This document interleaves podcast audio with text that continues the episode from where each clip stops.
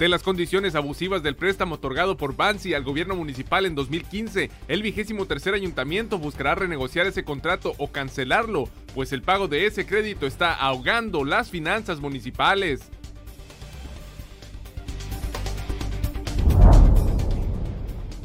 El 20 de abril se realizará la audiencia judicial para continuar la denuncia que por desvío de recursos se presentó en contra del exalcalde Gilberto Irata Chico, informó personal de la Sindicatura Municipal del 23 Ayuntamiento de Ensenada.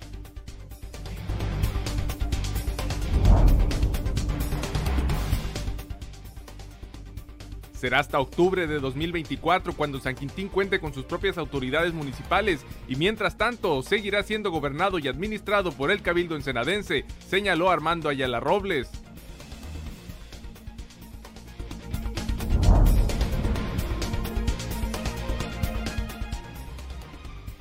La explosión ocurrida en San Quintín, en la que resultó gravemente herido un agente del Ministerio Público, se trató de un accidente, informó el fiscal regional de Ensenada.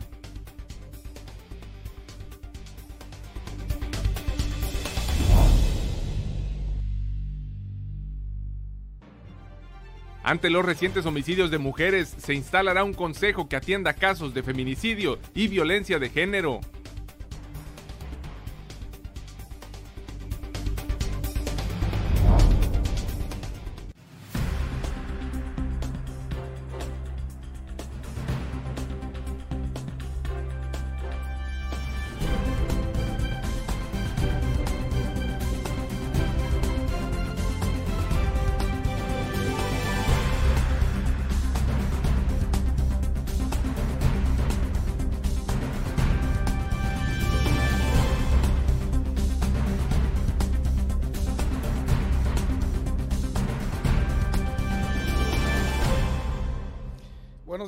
Bienvenidos a Zona Periodística de este martes 10 de 11 de febrero de 2020. Zona Periodística es una coproducción del periódico El Vigía y en La Mira TV.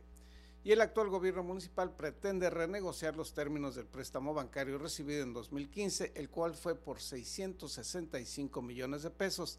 De esa cantidad se han pagado hasta el momento más de 300 millones de pesos y todavía se deben 595 millones de pesos. Ante las condiciones abusivas del préstamo otorgado por Bansi al gobierno municipal en 2015, el vigésimo tercer ayuntamiento buscará renegociar ese contrato o bien cancelarlo, pues el pago de ese crédito está ahogando las finanzas municipales. De dicho préstamo por 665 millones 156 mil pesos, otorgado a 20 años se han pagado casi 300 millones de pesos en tres años, pero actualmente se deben 595 millones de pesos, informó la regidora Carmen Salazar Guerra, presidente de la Comisión de Hacienda de Cabildo. Bueno, realmente estamos revisando más que nada el clausulado, las, las tasas de contratadas, los términos, este, para ver si estamos dentro de un contrato que esté dentro del mercado, ¿no? Y si no, pues ver la opción de contratar algo eh, que nos represente un beneficio al ayuntamiento. Las tasas convenidas son muy altas, así como las condiciones y penalizaciones, aseguró Salazar Guerra.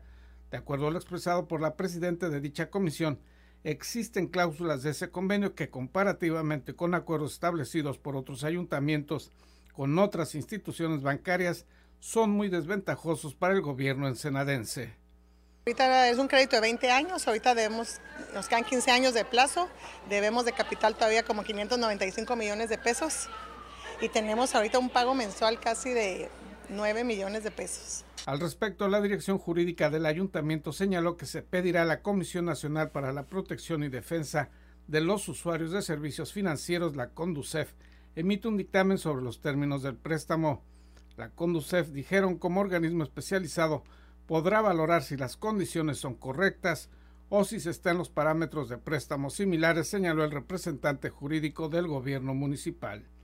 El, del contenido del contrato se desprenden eh, caracteres financieros y tasas de interés que en este caso la Conducef nos pudiera dar una mejor, mejor su opinión en relación a los mismos, ¿verdad? Entonces, antes de dar la opinión, nos gustaría solicitarles que soliciten a la conducción y la opinión. La Comisión de Hacienda del Cabildo realizó ayer una reunión pública en la que se convocó a representantes de organismos colegiados, grupos empresariales y ciudadanos interesados en revisar los términos de un crédito del cual se utilizaron 456 millones en la administración de Irata Chico para pagar otros adeudos bancarios y 209 millones que deberían aplicarse en proyectos productivos y equipamiento se utilizaron finalmente para cubrir la nómina municipal. Informó para Zona Periodística Gerardo Sánchez García. Y en más información sobre el gobierno municipal será hasta 2024 cuando San Quintín realmente sea autónomo del ayuntamiento de Ensenada. Será hasta octubre de 2024 cuando San Quintín cuente con sus propias autoridades municipales. Mientras tanto, seguirá siendo gobernado y administrado por el Cabildo ensenadense, señaló Armando Ayala Robles. Para que en su momento, eh, a través del gobierno del Estado, y por decisión del Congreso, pues se le asigne una partida al Consejo Fundacional para que pueda realizar todos los estudios y trabajos de planeación correctamente. El presidente municipal aclaró lo anterior y explicó que de constituirse el Consejo Fundacional Municipal en los próximos días, este será solo un organismo de organización y planeación, pero no de gobierno, por lo que las decisiones administrativas y de gobierno seguirán estando en la cabecera municipal. Hasta que el municipio tenga su primera elección para presidente municipal y regidores y síndico, hasta ahí, hasta ese momento, nosotros continuamos gobernando, continuamos prestando los servicios y continuamos gestionando recursos para la infraestructura social y los programas sociales, hasta el último día. Referente a los recursos con los cuales operará dicho Consejo Fundacional Municipal, integrado por cinco propietarios y cinco suplentes. Ayala Robles señaló que estos fondos deberán ser proporcionados por el Congreso del Estado, pues no existe partida presupuestal del ayuntamiento asignada o considerada para ello. Informó para Zona Periodística Gerardo Sánchez García. Y en noticias regionales, el presidente estatal del PRI anunció la presentación de un amparo en contra del incremento de los impuestos por parte del gobierno de Baja California. El dirigente estatal del PRI en Baja California, Carlos Jiménez Ruiz, anunció que interpondrá un recurso de amparo indirecto contra los impuestos creados y aprobados por el Congreso local el pasado 31 de diciembre de 2019. Jiménez Ruiz dijo que este amparo será para beneficio de los bajacalifornianos que se han visto afectados en estos primeros meses del año con el alza de estos impuestos queremos tocar es decirles y avisarles que el día de mañana estaremos interponiendo un amparo en contra de leyes estatales, que son eh, leyes eh, autoaplicativas, es, decir, de observancia general y que en el momento que se publican son de aplicación instantánea. Eh, perdón, y la creación de dos nuevos impuestos, el 2.5 sobre la gasolina y el 5% en tema del gas natural. Les voy a un, un ejemplo, el incremento del 5% sobre la venta del gas natural o derivados según el INEGI, el INEGI, perdón, en el 2018 en Baja California existían 967.873 viviendas habitadas.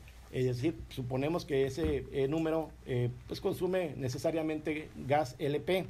Hoy por hoy el precio del gas LP está en 962 pesos. Con el incremento del 5% tendrá un incremento de 48.1 un punto, 48 eh, pesos, perdón, casi llegando o rebasando los mil pesos. Esto necesariamente va en detrimento del bolsillo y pega a la economía familiar. De acuerdo con Jiménez Ruiz, el aumento de impuestos contraviene las propuestas del presidente de México, Andrés Manuel López Obrador, en el sentido de no aumentarlos durante su gestión. Por otra parte, el dirigente del Revolucionario Institucional en el Estado criticó la ola de inseguridad en la entidad que se registró este pasado fin de semana, donde hubo ocho ejecuciones en contra de mujeres en los municipios de Mexicali y Tijuana. El líder del PRI en el estado hizo un enérgico llamado a las autoridades del gobierno estatal y municipal para que se replanteen las estrategias de seguridad en beneficio de los tijuanenses. Informó Ángel Ramírez. Ante el incremento de feminicidios en Baja California, se pretende crear un consejo que atienda a este tipo de casos. Los detalles se los tendremos luego de una pausa publicitaria.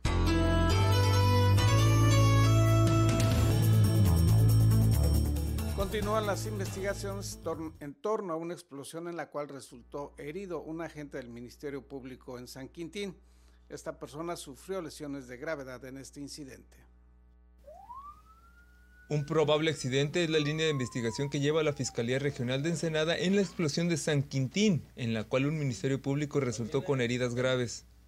Marco Antonio López Valdés, fiscal regional, dijo en breve entrevista que los indicios encontrados a la fecha apuntan a un posible accidente en el cual el coordinador de la unidad de investigadores San Quintín resultó con quemaduras.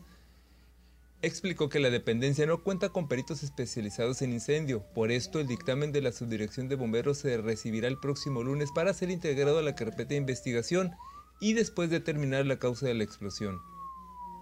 Se, ve que fue un accidente al eh, se está investigando obviamente por la, explosión, eh, pero ya, ya estamos en coordinación para, con la Tesorería Pública para que se entregue el, el dictamen. El estado de salud del Ministerio Público herido por la explosión señaló es delicado. Fue trasladado al Hospital Nacional de Rehabilitación de la Ciudad de México el pasado viernes en una ambulancia aérea. Este martes resaltó ingresará al quirófano para que reciba atención en una de las extremidades que resultó herido por la explosión. Va a ser intervenido nuevamente quirúrgicamente para arreglarlo del brazo derecho que está delicado y por así fue reservado obviamente. ¿no?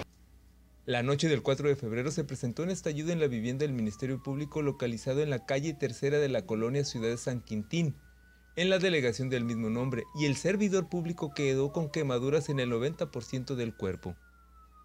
Para Zona Periodística, César Córdoba. Y en menos de una semana se cometieron cuatro asesinatos en contra de mujeres baja californianas, crímenes que algunos consideran pudieran clasificarse como feminicidios. Los tres asesinatos en contra de mujeres ocurridos durante el fin de semana en Tijuana fueron abordados en la Mesa de Seguridad y por la Paz, donde se acordó que se instalará en Baja California un consejo que atenderá el tema de feminicidios y violencia de géneros, como marca el protocolo nacional. Así lo indicó el delegado federal Jesús Ruiz Uribe. Se vio el tema de los feminicidios eh, se va a instalar también en Baja California un consejo que va a, atender ese tema, como se instaló ya a nivel nacional. En Baja California ya se encuentra contemplados en, la ley tratarlos como un fenómeno particular de vulnerabilidad. Sin embargo, hay adecuaciones que tienen que hacer en el Ministerio Público. Básicamente es la instalación de ese protocolo que ya se, se emitió a nivel nacional, encabezado por la Secretaría de, de Gobernación. Se va a bajar aquí a Baja California de la misma manera. Las acciones concretas yo creo que las tienen que dar justamente las los encargados de las áreas de seguridad. Pero este es, es, muy importante tomar en cuenta que se está, se está actuando inmediatamente ante un resurgimiento de un fenómeno que no es momento, creo yo, para que nadie entre en psicosis ni entre en, problemas de este tipo, sí para que tomen sus cuidados, pero se está instalando el protocolo precisamente para atender el tema de manera inmediata. Pues instalar una mesa de eh, conjunta, pues las acciones de seguridad y de, y de gobierno, los instancias de seguridad y de gobierno. Yo creo que ya la, especificidad lo, hay que verlo con el secretario de gobierno, ¿no? que es el que tiene que encabezar esa instalación. Las víctimas de feminicidio, Marbella Valdés Villarreal, de 20 años, quien era estudiante de Derecho de la UABC, fue reportada como desaparecida el 5 de febrero y cuyo cuerpo fue localizado sin vida el pasado sábado 8 de febrero a las 11 horas en un basurero clandestino en la colonia El Tecolote. La joven tenía visibles huellas de violencia y se encontraba atada por la espalda de manos y pies en playas de Tijuana, a las 20:55 horas del mismo sábado 8 de febrero, un hombre abrió fuego en contra de una pareja dentro de una tienda de conveniencia, dejando una mujer muerta y dos personas heridas de gravedad en la avenida Paseo Playas. Se trataba de una mujer de 45 años la que falleció, trabajaba en el comercio y supuestamente el agresor fue una expareja sentimental. Los heridos fueron enviados al hospital en estado crítico. De los tres casos de asesinatos en tres diferentes hechos en Tijuana no hay detenidos y hasta el momento la Fiscalía General del Estado no ha dado declaraciones. Luego de los hechos violentos en las redes sociales, principalmente Facebook, se generó una psicosis por violencia en contra de mujeres en la que narran sobre presuntos casos de agresiones de hombres en contra de mujeres. Ninguno de los casos fue denunciado a las autoridades estatales. Ante los feminicidios se cuestionó al representante del gobierno federal Jesús Ruiz Uribe si activarán una alerta de género en la entidad y dijo que el Consejo definirá los protocolos a seguir dando prioridad a la seguridad de las mujeres. Ese protocolo, ese protocolo es el que tiene que definir. Si yo les aseguro una cosa, para este gobierno lo más importante son los seres humanos. Informó Ana Lilia Ramírez. Continúa el proceso contra el exalcalde Gilberto Irata Chico por el presunto desvío de recursos procedentes de un préstamo bancario. Esta es la segunda denuncia que existe contra el expresidente municipal. Será hasta el 20 de abril cuando se realice la audiencia judicial para continuar la denuncia que por desvío de recursos se presentó en contra del exalcalde Gilberto Irata Chico, informó personal de la sindicatura municipal del vigésimo tercer ayuntamiento de Ensenada. El remanente que quede de los 200 millones quedó a disposición del municipio de Ensenada para aplicarlo en inversiones públicas productivas. De aquí este dinero iba a ser destinado para adquirir camiones de basura, un este, el software para el sistema de armonización contable, este, modernización catastral, para un sistema de ingresos y sistemas de nóminas.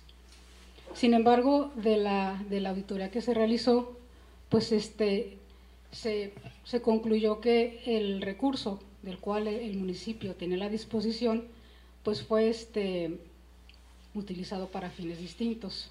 Según lo informado durante la sesión para revisar los términos del préstamo bancario recibido por el gobierno municipal en 2015 por parte de Bansi, institución crediticia, de los 665 millones 156 mil pesos, se utilizaron 457 para pagar diversos adeudos, principalmente contraídos con otros bancos.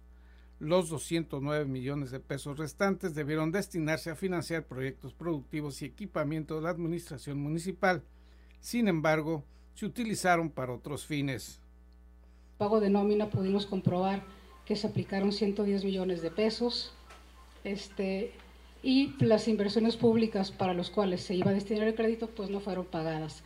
Los más de 200 millones de pesos se aplicaron para el gasto corriente del entonces gobierno municipal principalmente nómina, por lo que se presentó una denuncia en contra de Gilberto Iratachico y su entonces tesorero Samuel Aguilar Jaime. Informó para Zona Periodística Gerardo Sánchez García. Y en otros temas advierte Protección Civil Municipal que podrían continuar las lluvias en el transcurso de esta semana. Continuarán las bajas temperaturas según lo pronosticado por Protección Civil de Ensenada. Que continúen las lluvias con una posibilidades todavía durante la semana, pero con un porcentaje muy disminuido. Pero hay que esperar eh, cuál sería la, la, continuidad de, este, de estas lluvias. Que tenemos 7 milímetros que ha llovido y se espera para finalizar el día de hoy que sea un acumulativo de 15 milímetros de lo que es este periodo del Frente Frío que se, se acercó, ¿no? Además, Julio Obregón, director de Protección Civil Municipal, señaló que para el área del Valle de San Quintín existe menor probabilidad de lluvia. El director de Protección Civil añadió que en lo referente a las zonas montañosas se esperan heladas, además de temperaturas mínimas de entre menos 10 y menos 5 grados centígrados. ¿Cuánta cantidad ahorita todavía no tenemos el dato, pero sí está confirmado? Y parte de lo que es de la carretera hacia lo que es la rumorosa, también ya se, nos, confirmaron que sí este, estaba nevado, pero aún sin ninguna dificultad para poder cruzar. ¿no? Julio Obregón reiteró su llamado a la comunidad para que tomen las medidas preventivas recomendadas por el sector salud, a fin de evitar enfermedades, principalmente en los niños y personas adultas mayores pues definitivamente hay que estar bien cubiertos, eh, hay que proteger a las personas mayores, a los niños específicamente, tomar muchos líquidos, aguas, este, cuestiones cítricas. También hay que, y lo que recomienda obviamente el, sector salud específicamente. En lo referente al cierre de vados en la zona centro de la ciudad, Julio Obregón destacó la importancia de respetar los señalamientos instalados por el Departamento de Tránsito, ya que desde el domingo por la tarde se mantienen cerradas las calles segunda de la avenida Alvarado a la Miramar, así como los vados de la calle tercera, séptima y octava. Eh, también lo que es muy importante es mencionar que muchas eh, los vados se cerraron por las bajadas de agua. Uno es lo que llueve aquí, pero uno, uno es la parte que lo que puede bajar de los cerros y de las cuencas. Esto, si ya lo, la corporación de policíaca ya hizo su, su listón preventivo para que no cruzaran, pues hay que respetar eso, ¿no? No hay que exponerse, principalmente en esa parte. Para Zona Periodística, con imágenes de Abraham Galvez, Isabel Guerrero. Vamos a ir una pausa al regreso a la información deportiva con David Amos.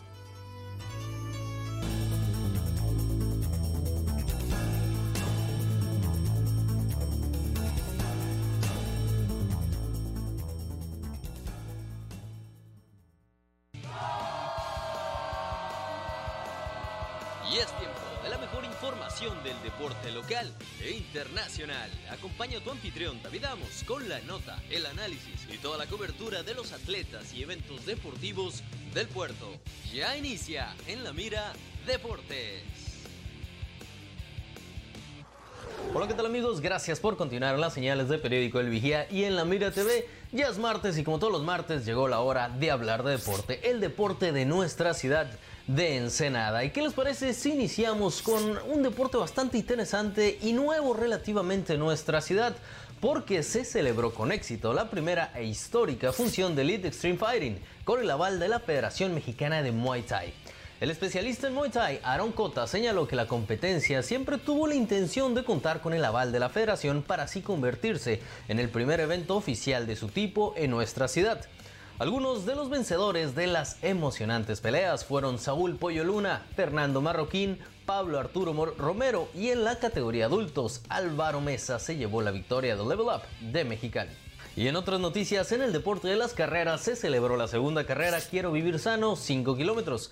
Una competencia que contó con alrededor de 400 participantes, en la cual, una vez más, el ya histórico corredor del Sausal de Rodríguez, Alan Marrón Zampayo, se impuso y no perdonó a un Gabriel Martínez que tuvo una equivocación desviándose, déjenme platicarles de la ruta marcada por unos instantes, y esto, bueno, terminó por sentenciar la victoria general de Marrón Zampayo.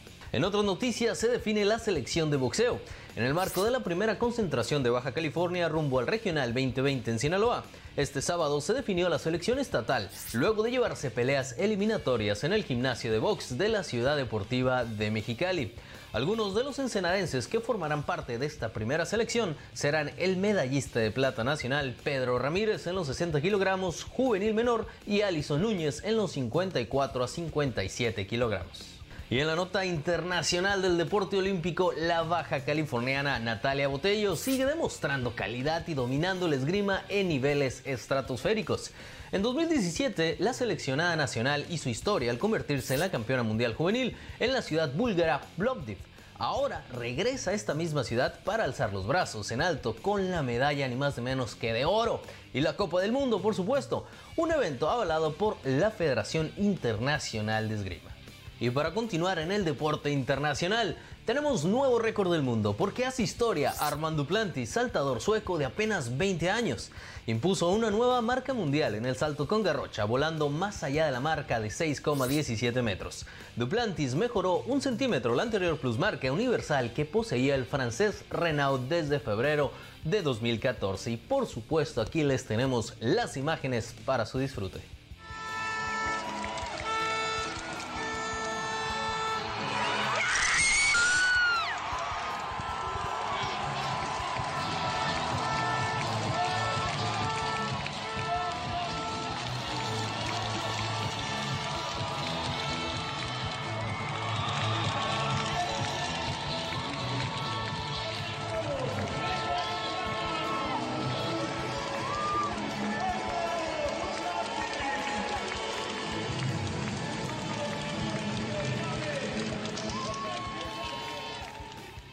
Y ahí estuvieron las imágenes, la verdad es que bastante interesante, bastante emocionante. Vimos a su madre, toda realmente feliz. Es que quién no se puede llenar de alegría con un nuevo récord mundial. Todo ese sacrificio, todo ese trabajo que durante años estuvo trabajando este chico, por fin dio y vaya que dio resultado. Y continuamos ahora con la serie del Caribe porque después de que Venezuela diera por terminado el sueño de los tomateros de Culiacán, República Dominicana se convirtió en campeón de la Serie del Caribe 2020. Con una ofensiva bastante dominante, República Dominicana y los Toros del Este alzaron su título número 20 venciendo a Venezuela en la gran final de la Serie del Caribe 2020 en San Juan. Y en el tema que nos está preocupando últimamente, el coronavirus está poniendo en riesgo ya los Juegos Olímpicos de Tokio 2020. El brote de coronavirus en China sigue generando preocupación al gobierno y recientemente ordenó la suspensión de todos los eventos deportivos. Con esta medida, el Gran Premio de la Fórmula 1 a celebrarse en Shanghái quedó oficialmente cancelado. Estas medidas están inquietando también al Comité Olímpico Internacional, pues se corre el riesgo de aplazar y suspender los Juegos de Tokio 2020. Además, el COI recibió un aviso por parte de la Agencia Antidopaje de China, en el que explica la suspensión de los controles antidopaje. a todos sus deportistas, esto como consecuencia de la emergencia sanitaria. Y ahora sí, con esto damos por terminada la nota deportiva. Ya lo saben, no se la pierdan todos los martes, todos los viernes, por supuesto aquí en la Mira TV, periódico El Vigía. Y damos también por terminado su noticiero Zona Periodística con Gerardo Sánchez, todos los días en punto de las 7.30 de la mañana. Mi nombre es David Amos. Hasta la próxima.